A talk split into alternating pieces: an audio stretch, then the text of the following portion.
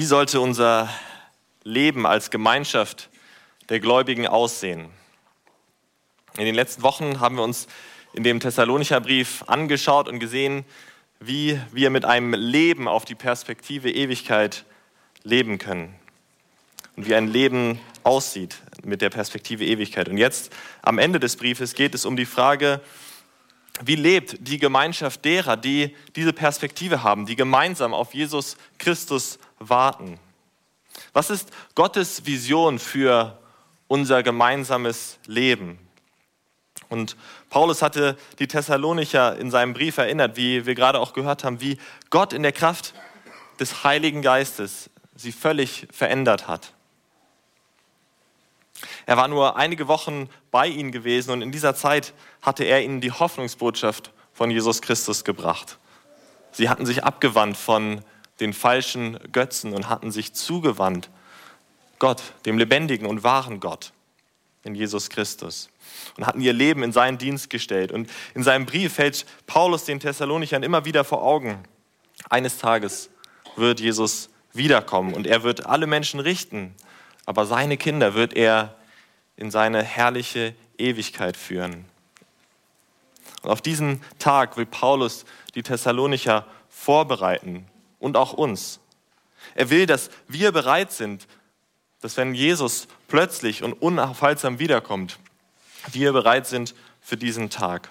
Und er will das besonders in den Kapiteln 4 und 5 tun. Und in diesen Kapiteln zeigt uns Paulus, wie wir bereit sein können für diesen Tag. Nämlich wenn wir ein Leben führen, das würdig des Gottes ist, der uns berufen hat zu seinem Reich und zu seiner Herrlichkeit. Als Christen müssen wir ein heiliges Leben führen. Denn so zeigen wir, dass uns der heilige Gott wirklich berufen hat und tatsächlich erlöst hat, dass wir zu ihm gehören und dass wir seiner Wiederkunft entgegenfiebern. Und bitte versteht mich nicht falsch. Ich sage nicht, wir müssen heilig leben, damit uns Gott erlöst. Und ich sage auch nicht, als Christen müssten wir sündlos leben, um zu zeigen, dass Gott uns erlöst hat. Paulus macht sehr deutlich, dass die Thessalonicher aus Gnade gerettet wurden.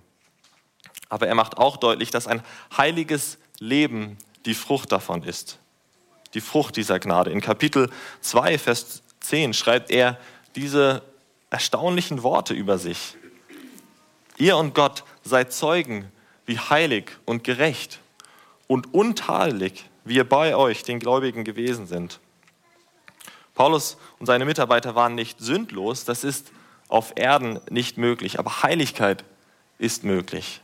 Für Gottes Kinder ist es möglich, ein heiliges, Gott wohlgefälliges Leben zu leben. Und Paulus ist sich so sicher, dass er es den Thessalonichern nicht egal ist, wie sie leben, sondern dass sie so leben wollen, wie es Gott gefällt. Und er ist zuversichtlich, dass sie seine Ermahnungen am Ende dieses Briefes genauso als Gottes Wort annehmen und nicht als Menschenwort, wie sie zuvor sein Wort, was er ihnen gebracht hat, als Gottes Wort und nicht als Menschenwort angenommen haben. Und mit dieser Zuversicht schreibt er ihnen. Und dieselbe Zuversicht habe ich auch heute Morgen mit uns. Ich bete mit uns.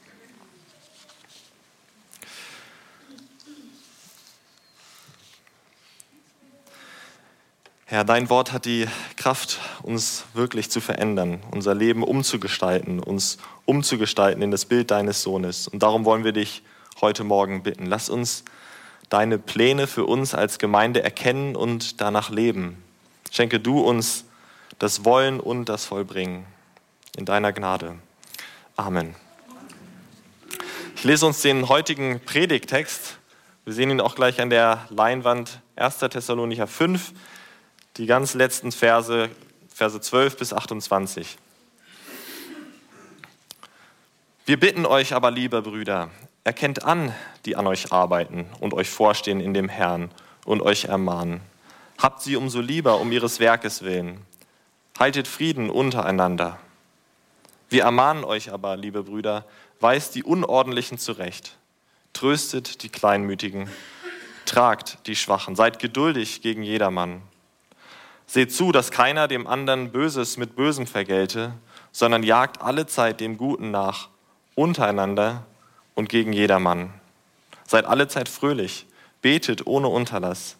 Seid dankbar in allen Dingen, denn das ist der Wille Gottes in Christus Jesus an euch. Den Geist dämpft nicht, prophetische Rede verachtet nicht, prüft aber alles und das Gute behaltet, meidet das Böse in jeder Gestalt. Er aber, der Gott des Friedens, heilige euch durch und durch und bewahre euren Geist samt Seele und Leib unversehrt, untadelig für die Ankunft unseres Herrn Jesus Christus.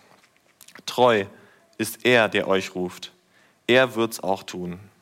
Liebe Brüder, betet auch für uns. Grüßt alle Brüder mit dem heiligen Kuss. Ich beschwöre euch bei dem Herrn, dass ihr diesen Brief lesen lasst vor allen Brüdern. Die Gnade unseres Herrn Jesus Christus sei mit euch.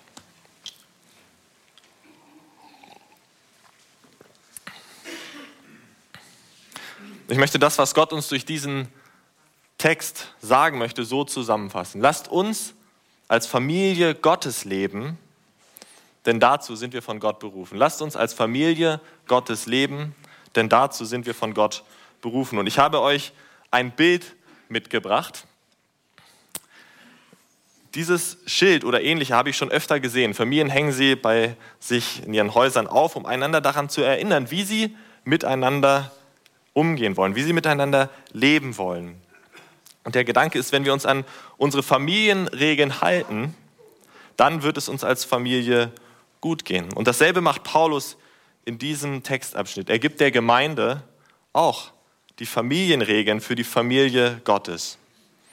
Wir haben in diesem Text, so wie hier, eine Reihe von Aufforderungen, die uns zeigen, wie Gott möchte, dass wir als seine Familie unser Familienleben gestalten. Vielleicht hat er auch im Sinn, dass wir uns so ein schönes oder dass die Gemeinde sich so ein schönes Bild bastelt und das in ihrem Gemeindehaus aufhängt, um immer vor Augen zu haben, wenn sie zusammenkommen, wie sie miteinander leben wollen. Auf jeden Fall wollte er, dass alle diese Aufforderungen hören und sie fest in ihren Herzen verankern. Und was eine Familie auszeichnet und sie stark macht, sind die Beziehungen untereinander. Und so spricht Paulus von drei Beziehungen, und zeigt uns, was für diese Beziehung wichtig ist und wie wir sie gestalten sollen. Er spricht in den Versen 12 bis 13 die Beziehung zu den Leitern an. In den Versen 14 bis 15 spricht er über die Beziehung untereinander und ab Vers 16 spricht er über ihre Beziehung zu ihrem himmlischen Vater, zu Gott. Und nach diesen herausfordernden Ermahnungen hat er zum Schluss noch eine herrliche Ermutigung. Also lasst uns gleich mit der ersten Beziehung beginnen, der Beziehung der Gemeinde zu ihren Leitern. Vielleicht können wir auch den Text dafür sehen. Ich lese nochmal die Verse, die Paulus dazu schreibt. Wir bitten euch aber, liebe Brüder, erkennt an, die an euch arbeiten und euch vorstehen in dem Herrn und euch ermahnen, habt sie umso lieber um ihres Werkes willen, haltet Frieden untereinander. Und wir sehen hier, wie Paulus sich die ideale Beziehung zwischen der Gemeinde und ihren Leitern vorstellt. Er beschreibt die Haltung, die Gesinnung, die sie gegenüber ihren Ältesten haben sollten. Bevor wir zu den konkreten Aufforderungen kommen, sollten wir aber zuerst sehen, dass Paulus hier eine sehr warme, herzliche und persönliche Beziehung beschreibt. Er gebraucht Worte, mit denen er sonst die christliche Familie beschreibt, Worte der Zuneigung und Fürsorge anerkennen, vorstehen, ermahnen, liebhaben. So beschreibt Gottes Wort das christliche Familienleben. Und so wie die Gemeinde ihre Ältesten achten und lieben sollen, so werden Kinder dazu aufgefordert, ihre Eltern zu ehren. Paulus fordert sie auf, erkennt sie an und habt sie liebt. Und diese beiden Dinge, Respekt und Liebe, sind in Gottes Augen kein Widerspruch. Nein, sie passen sehr gut zusammen. Und Väter hingegen sollen ihre Kinder ermahnen und ihren Familien gut vorstehen. Denn wenn jemand seinem eigenen Haus nicht vorzustehen weiß, wie soll er dann für die Familie Gottes sorgen, schreibt Paulus im Timotheusbrief.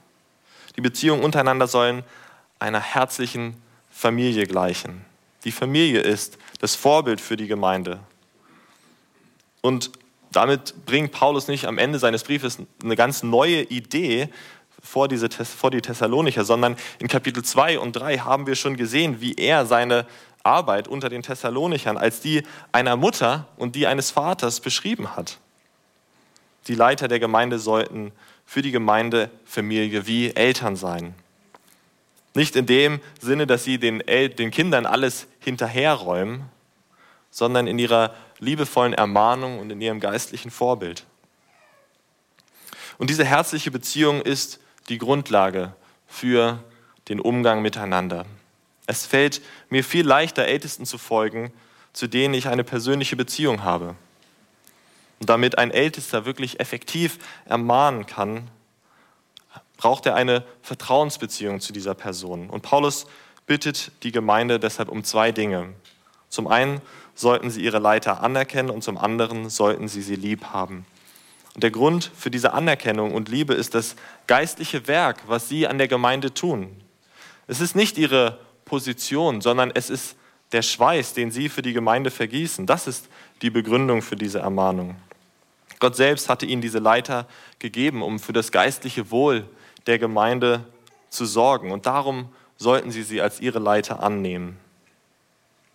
Das heißt nicht, dass die Leiter der Gemeinde Menschen in einer höheren Liga sind. Vor einem Jahr habe ich einen ehemaligen WG-Kollegen von mir getroffen, einen Mitbewohner von mir, und er hat mich dann ganz höflich und ehrwürdig begrüßt und ich habe mich schon gefragt, was ist jetzt mit dem los? Und er meinte dann so, ja, du bist ja jetzt Ältester in einer Gemeinde.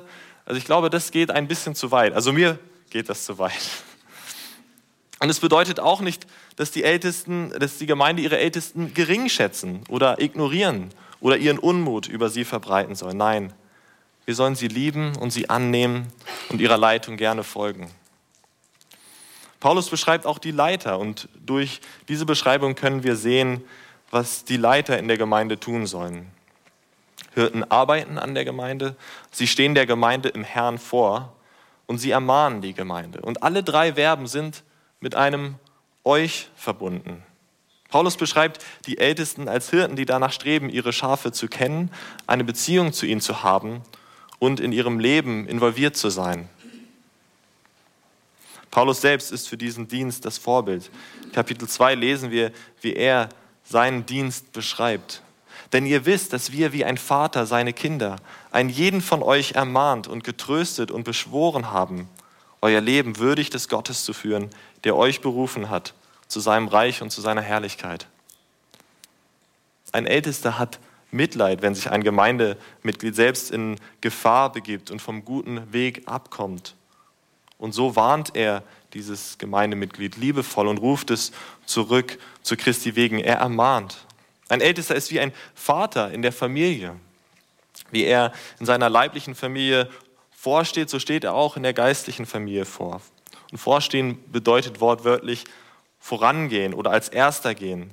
Die Ältesten sollen geistliche Vorbilder für die Gemeinde sein, an denen sich die Gemeinde orientieren kann. Sie leiten die Gemeinde durch ihr vorbildliches Leben. Als Christ zu leben, lernt man nicht, wie man für eine Prüfung lernt, indem man sich ein Buch durchliest, sondern man lernt es, indem man anderen nachahmt, Vorbilder hat und die Dinge tut, die sie tun. Und genau dafür lobt Paulus die Gemeinde immer wieder, dass sie seinem Vorbild gefolgt sind. Das Leben, äh, das Bild, was uns, wenn wir in dieses Vorangehen denken, in den Sinn kommt, ist das eines Hirten, der seiner Herde vorangeht, ihr den Weg zu grünen Auen und zu frischem Wasser zeigt, zu geistlicher Nahrung, sie beschützt und sie versorgt. Und Paulus macht auch kein Geheimnis daraus, dass dieser Dienst als Ältester, als Hirte harte Arbeit ist. Mit der Schrift zu ringen, um geistliche Nahrung für die Gemeinde zu finden, ist Arbeit. Für die Gemeinde im Gebet zu ringen, erfordert Disziplin. Schwierige Seelsorgegespräche zu führen, geht an die Substanz. Und Ältestensitzungen bis tief in die Nacht machen müde. Aber der Gemeinde als Ältester zu dienen, sehen wir es sehr aufreibend. Und genau deshalb sollten wir regelmäßig für die Ältesten beten, die Gott dieser Gemeinde gegeben hat. Und beten, auch für weitere Männer, die diesen Dienst tun können, damit dieser Dienst auf mehrere Schultern verteilt werden kann. Und wenn eine Gemeinde diese Aufforderung ernst nimmt und zwischen Leitern und Gemeinde gegenseitige Wertschätzung und Vertrauen herrscht, wird diese Gemeinde Segen und Frieden erfahren. Wer aber die Leitung der Ältesten ablehnt, wird damit für Unruhe in der Gemeinde sorgen. Und daher mahnt Paulus die Gemeinde zum Abschluss, haltet Frieden untereinander. Aber erleben wir das so? Entspricht diese Beschreibung unserer Erfahrung? Ja, vielleicht manchmal. Aber wir können Gemeinde auch ganz anders erleben. Deshalb kann es sein, dass uns das, wozu Paulus uns hier aufruft, überfordert, uns unmöglich erscheint. Älteste treffen in ihrer Ermahnung nicht immer den richtigen Ton. Die Beziehung zu deinem Ältesten empfindest du vielleicht eher als kalt oder distanziert und nicht als familiär und herzlich. Oder du hast schon selber so schlimmes Unrecht von Gemeindeleitern erfahren, dass du dir geschworen hast, dich nie mehr einer Gemeindeleitung anzuvertrauen. Wie war es in Thessalonik? Wie haben Sie diese Beziehung erlebt? Haben Sie es schon so erlebt, wie Paulus es beschreibt? Ich glaube, Sie brauchen diese Ermahnung, weil auch Sie in dieser Hinsicht noch wachsen konnten. Ich kann mir vorstellen, dass diese junge Gemeinde in Thessalonik genau das hören musste. Die Leiter waren ja selber erst ganz frisch zum Glauben gekommen und hatten wenig Erfahrung damit, wie man eine Gemeinde geistig leitet. Und auch in dieser Gemeinde gab es halt Christen, Menschen auf dem Weg der Heiligung. Vielleicht gehörte Adelphos zur Gemeindeleitung und er ließ die Gottesdienste immer zu lang werden und dabei suchte er immer nur Lobpreislieder aus dem 5. Jahrhundert vor Christus aus. Vielleicht war da Uranus Skopos, ein Mann, der ein großes Herz hatte. Und er hat so ein großes Herz, dass er den Armen in der Gemeinde immer Unterstützung aus der Gemeindekasse gab. Aber das führte dazu, dass die Gemeinde in manchen Monaten Schwierigkeiten hatte, die Miete für ihre Räume zu bezahlen. Vielleicht war da Damianos, ein Beter vor dem Herrn. Aber in den gemeinsamen Gebetstreffen betete er immer so ausführlich und so oft, dass nur wenig andere zu Wort kamen. Oder Alexandros, der immer, wenn er vor der Gemeinde sprach, von seinem Manuskript ablas. Und doch bittet Paulus die Gemeinde, die Leiter, die Gott ihnen gegeben hat, zu lieben und sie zu respektieren. Als zweites kommt Paulus zu unserer Beziehung untereinander.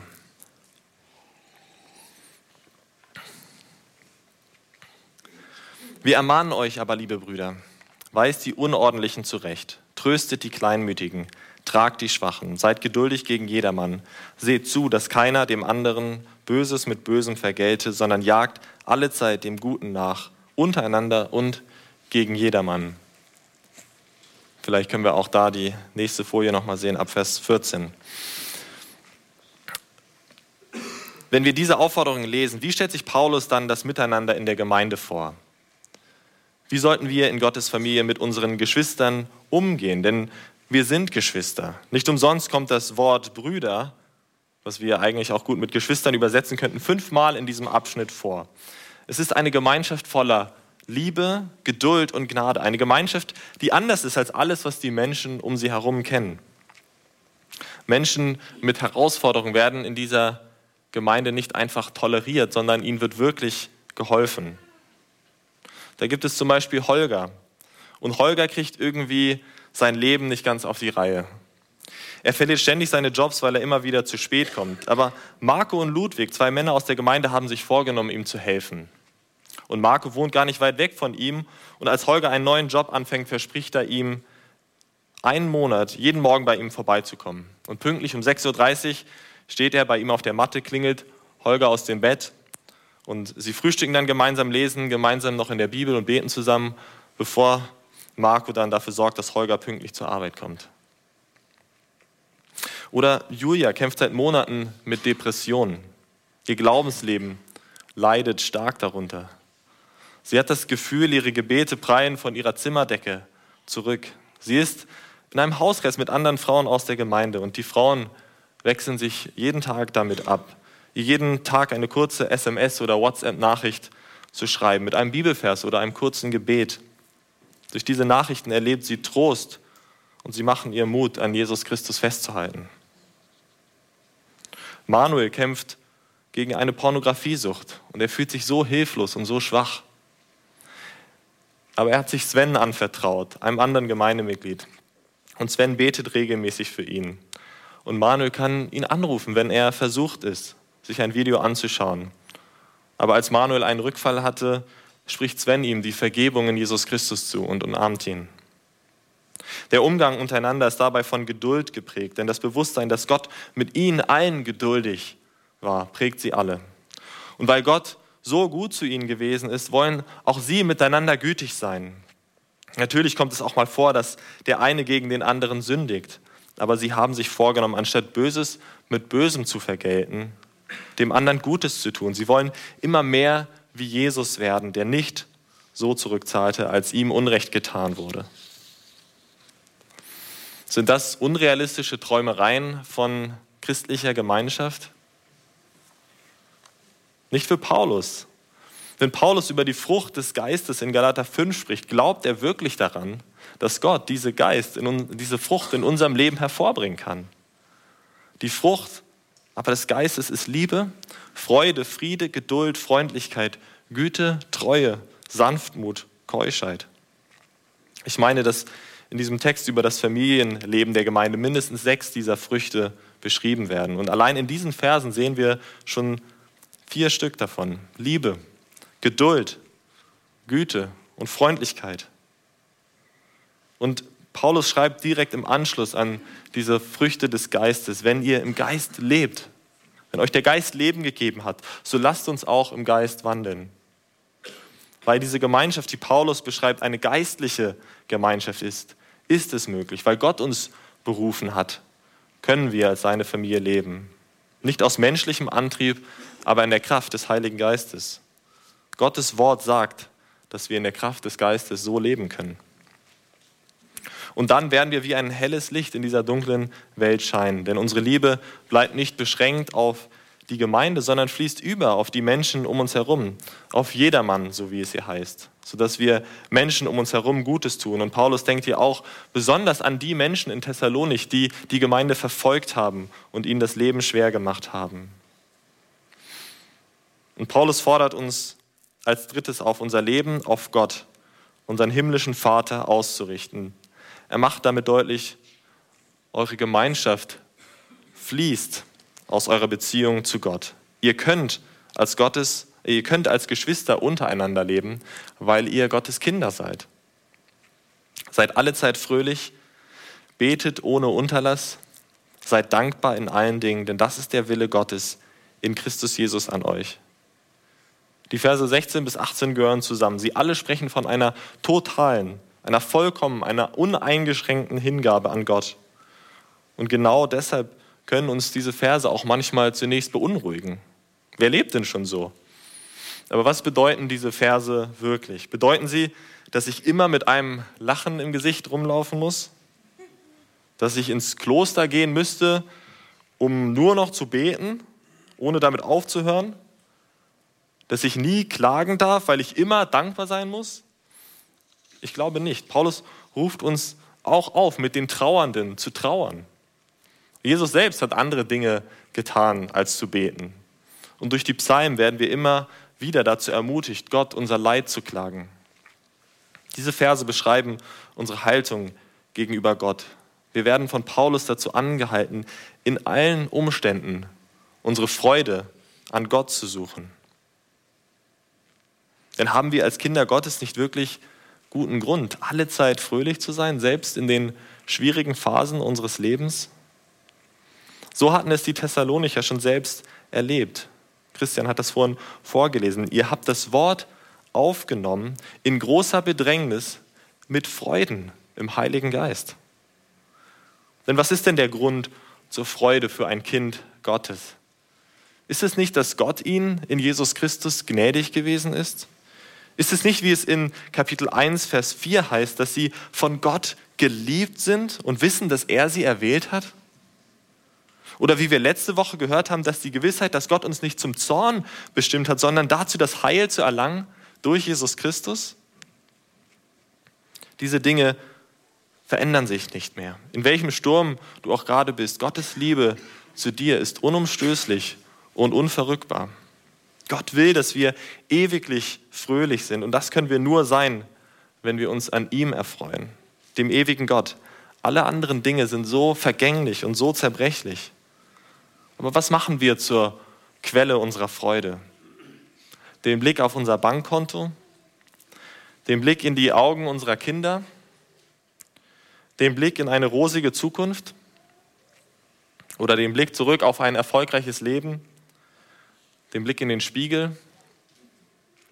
Nur wenn wir immer mehr lernen, auf Jesus zu blicken, ist unsere Freude wirklich sicher und wir können uns alle Zeit freuen. Nur er ist vollkommen und ewig, alles andere ist unsicher und vergänglich. Und das beständige Gebet und Dankbarkeit gegenüber Gott sind der Pfad hin zu dieser Freude. Diese Verbindung macht Paulus im Philipperbrief. Freut euch in dem Herrn alle Wege. Und abermals sage ich euch, freut euch. Eure Güte lasst kund sein allen Menschen. Der Herr ist nahe. Sorgt euch um nichts, sondern in allen Dingen lasst eure Bitten in Gebet und Flehen mit Danksagung vor Gott kund werden. Es gibt so viele Dinge, die uns Sorgen machen und unseren Blick auf Jesus Christus verschleiern. Und dann werden unsere Sorgen so groß in unseren Herzen und Christus so klein. Und wenn Christus klein wird, dann schmilzt unsere Freude dahin. Aber wir sollen lernen, unsere Sorgen im Gebet in den Schoß unseres himmlischen Vaters zu legen.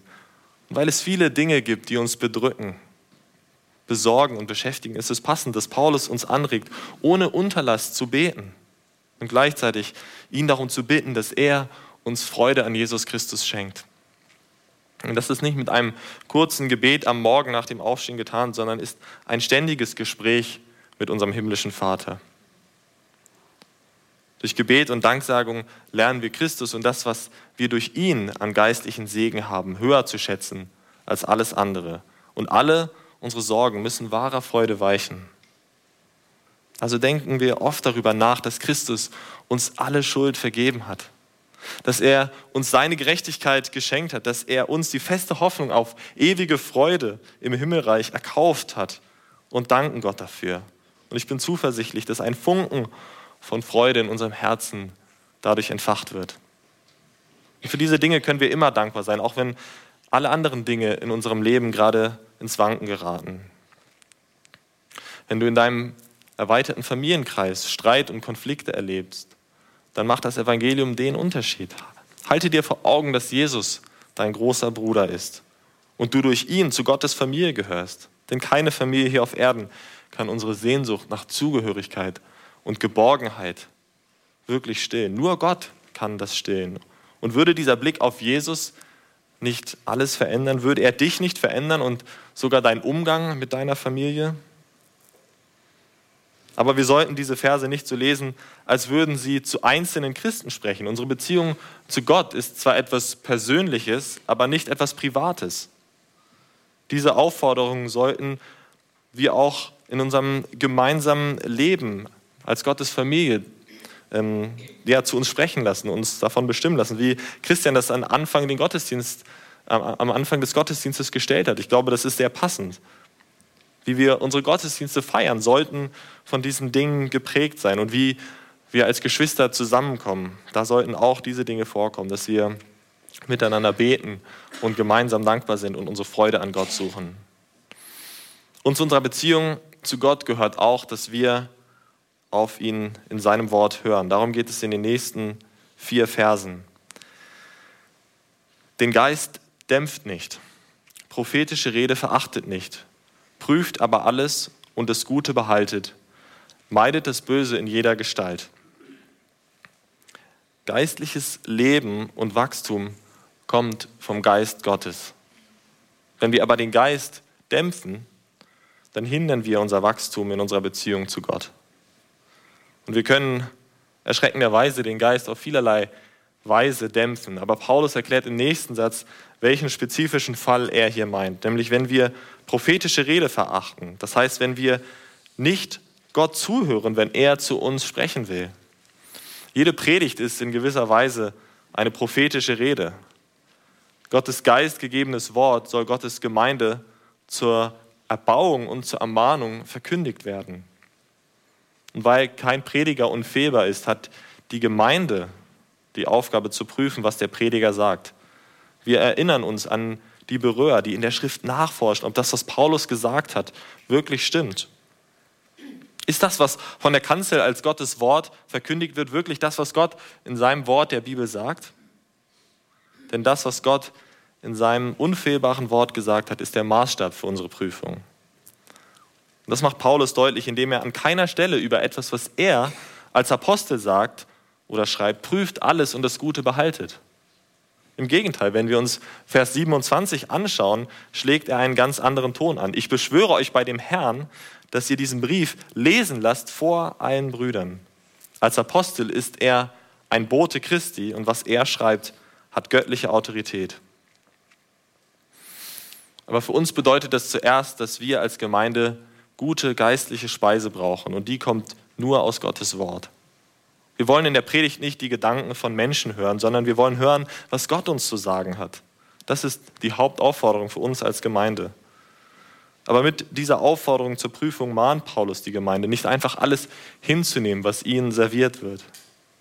Und wie viel geistlicher Schaden hätte verhindert werden können, wenn in Gemeinden Predigern, die das Wort Gottes verdrehen, die Kanzel verwehrt worden wäre.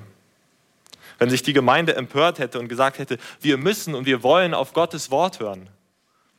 Das ist nicht die Aufgabe von irgendeinem Gremium, das über der Gemeinde steht und aufpasst. Nein, es ist die Gemeinde selbst, die dieses Gremium ist.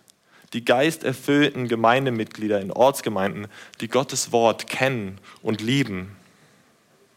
Also lasst uns danach eifern, Gottes Wort zu kennen und zu lieben und darauf zu hören. Hier von der Kanzel und überall sonst, wo in unserer Gemeinde Gottes Wort gelehrt wird. Wir sehen in diesen Versen, wie sich Paulus das Leben als Gemeinschaft der Gläubigen vorstellt. Es ist so viel mehr, als dass wir alle am Sonntag im selben Gemeindehaus sitzen und auf dieselbe Predigt hören und danach wieder getrennte Wege in unserem Leben nachgehen. Nein, Paulus zeigt uns hier, dass die Gemeinde die Familie Gottes ist. Dass es um drei sehr enge, herzliche Beziehungen geht und er gibt uns Gottes gute Regeln für unser Zusammenleben. Aber dieses Zusammenleben setzt auch voraus, dass wir zusammen leben, dass wir unsere Leiter respektieren und, wir, und sie lieben, dass wir einander ermahnen als Geschwister, äh, dass wir einander annehmen als Geschwister, die noch mit Sünde und deren Konsequenzen kämpfen. Und das können die Folgen unserer eigenen Sünde sein oder das Leid, das wir erfahren, weil Menschen gegen uns gesündigt haben. In jedem Fall sollen wir miteinander barmherzig und geduldig sein. Und dass wir gemeinsam auf unseren herrlichen Gott, unseren himmlischen Vater schauen und uns ihm ganz hingeben, unsere Freude in ihm finden und gerne auf das hören, was er uns sagen möchte. Aber Paulus beendet seinen Brief nicht mit diesen Familienregeln. Er selbst weiß, dass wir diese Ermahnungen aus uns heraus nicht tun können, sondern dass Gottes Geist selbst dieses Werk in uns und durch uns tun muss. Und so richtet er zum Abschluss seines Briefes unser aller Augen auf Gott und seine herrliche Verheißung, die über dem Leben seiner Kinder steht, die er berufen hat. Vielleicht können wir noch mal genau die letzten Verse. Er betet für die Gemeinde und er befiehlt sie Gottes Gnade an. Er aber, der Gott des Friedens, heilige euch durch und durch und bewahre euren Geist samt Seele und Leib unversehrt, untadelig für die Ankunft unseres Herrn Jesus Christus. Treu ist er, der euch ruft. Er wird's auch tun. Liebe Brüder, betet auch für uns. Grüßt alle Brüder mit dem heiligen Kuss. Ich beschwöre euch bei dem Herrn, dass ihr diesen Brief lesen lasst vor allen Brüdern. Die Gnade unseres Herrn, Jesus Christus, sei mit euch. Diese Verse geben uns große Zuversicht. Gott hat uns nicht einfach nur Regeln gegeben, sondern er hat uns seinen Geist gegeben. Und Paulus erinnert uns daran, dass mit Gott alle seine Gebote möglich sind. Lass mich das nochmal sagen. Alle Gebote Gottes sind möglich mit Gott. Und so betet Paulus dafür, dass Gott diese Gemeinde heiligt, durch und durch. Unser ganzes Wesen, jeder Quadratzentimeter unseres Seins soll rufen, heilig, heilig, heilig ist der Herr. Denn das wird es sein, was wir eines Tages für immer singen werden, an dem herrlichen Tag, an dem Jesus Christus wiederkommt und uns zu sich holt für alle Ewigkeit. Und an diesem Tag werden wir vollkommen heilig und untadelig vor ihm sein. Und wir kriegen auch einen Einblick in das Herz des Apostels. Denn er bittet die Thessalonicher auch für ihn und seine Mitarbeiter zu beten. Er ist sich so sehr bewusst, dass auch er von Gott abhängig ist, um so zu leben. Das Leben als Christ ist kein Selbstläufer, sondern täglich bitten wir Gott darum, dass er uns heiligt und uns bewahrt. Und wir beten das nicht nur für uns selbst, sondern für unsere Geschwister, die Gott uns als seine Familie gegeben hat. Und das Herrliche ist, dass dieses Gebet nicht einfach ein frommer Wunsch ist. Nein, Gott selbst untermauert dieses Gebet mit seiner herrlichen Verheißung. Treu ist er, der euch ruft. Er wird es auch tun. Herr, was für eine kostbare Verheißung hast du uns gegeben. Du bist treu und du wirst dein Werk, was du in uns angefangen hast, zur Vollendung bringen. Und so bitten wir dich in großer Zuversicht und mutig, dass du uns durch und durch heiligst, damit wir bereit sind, wenn Jesus Christus wiederkommt. Schenk uns das Verlangen, alles abzulegen, was dir nicht gefällt und gegen Sünde anzukämpfen und uns nicht einfach treiben zu lassen in unserem Leben für dich. Schenk uns einen Eifer dafür, heilig zu leben. Und wir staunen gemeinsam über deine guten Pläne für uns als Familie. Danke, dass du uns nicht uns selbst überlässt, sondern uns den Weg zu einem Leben im Frieden zeigst. Wir danken dir für die Gemeinde, die du uns geschenkt hast. Und dass wir schon so viel von der Frucht deines Geistes sehen dürfen. Aber wir wollen noch mehr sehen. Herr, und all das bitten wir nicht, damit wir uns selbst auf die Schultern klopfen können, wie toll wir doch miteinander umgehen. Nein, wir bitten es, damit du in unserer Mitte geehrt wirst und unser heiliges Leben ein Hinweis auf dich ist, unseren heiligen Gott. Amen. Wir wollen jetzt nochmal gemeinsam aufstehen und ein Lied gemeinsam singen. Kommt Volk des Auferstandenen.